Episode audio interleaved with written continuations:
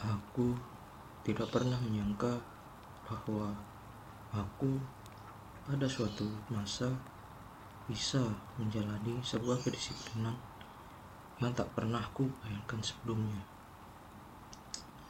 Lebih dari enam bulan, tepatnya mulai pertengahan Maret hingga Oktober ini,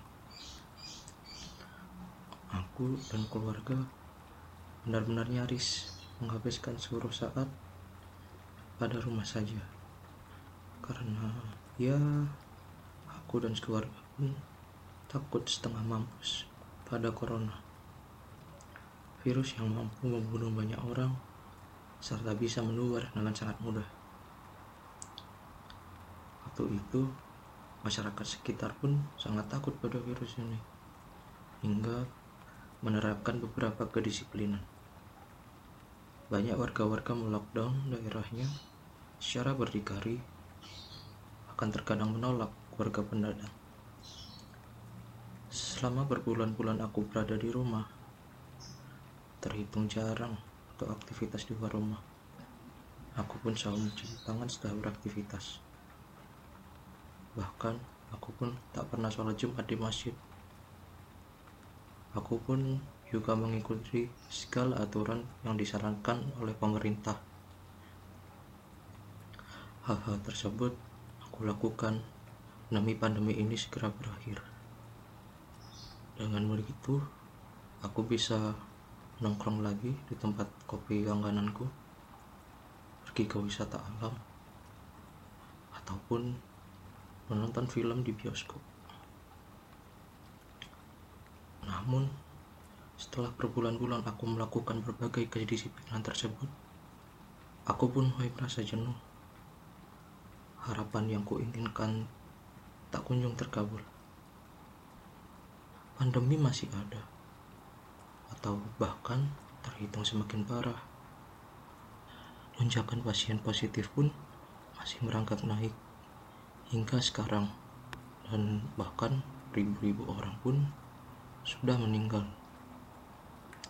Aku benar-benar bodoh. Percaya ada sebuah pemerintahan yang alih-alih waspada terhadap corona. Justru rencanakan subsidi pada pariwisata agar ekonomi tetap melaju dan masyarakat bisa kembali berpiknik. Aku juga merasa bodoh. Percaya pada sebuah kesatuan yang mayoritasnya merasa hebat pada dirinya sendiri. Tapi kalau dipikir-pikir, ini juga salahku karena terlalu berekspektasi terlalu tinggi pada mereka. Pada akhirnya, sekarang aku pun menyerah. Aku menyerah pada kedisiplinanku sendiri. Mulai saat ini, Aku berani untuk keluar dari rumah. Aku mulai berani untuk mengunjungi tempat-tempat kopi. Aku pun memberanikan diri untuk berkunjung di banyak tempat, sekalipun tempat itu ramai pengunjung. Saat pertama kali aku keluar rumah, aku menyaksikan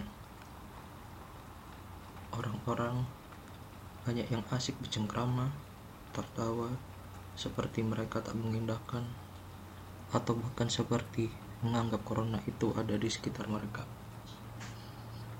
Aku pikir beberapa dari mereka muak seperti aku dan menikmati masa-masa menyerah.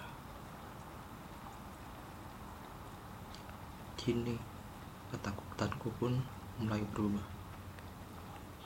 Ketakutanku yang sekarang adalah takut dirazia polisi pada saat lepas masker jalan ataupun takut disindir orang-orang yang menganggapku menahan ludah sendiri karena pernah membuat status dan menyebarkan hal tersebut di kalangan mereka. Kini ketakutanku benar-benar berubah.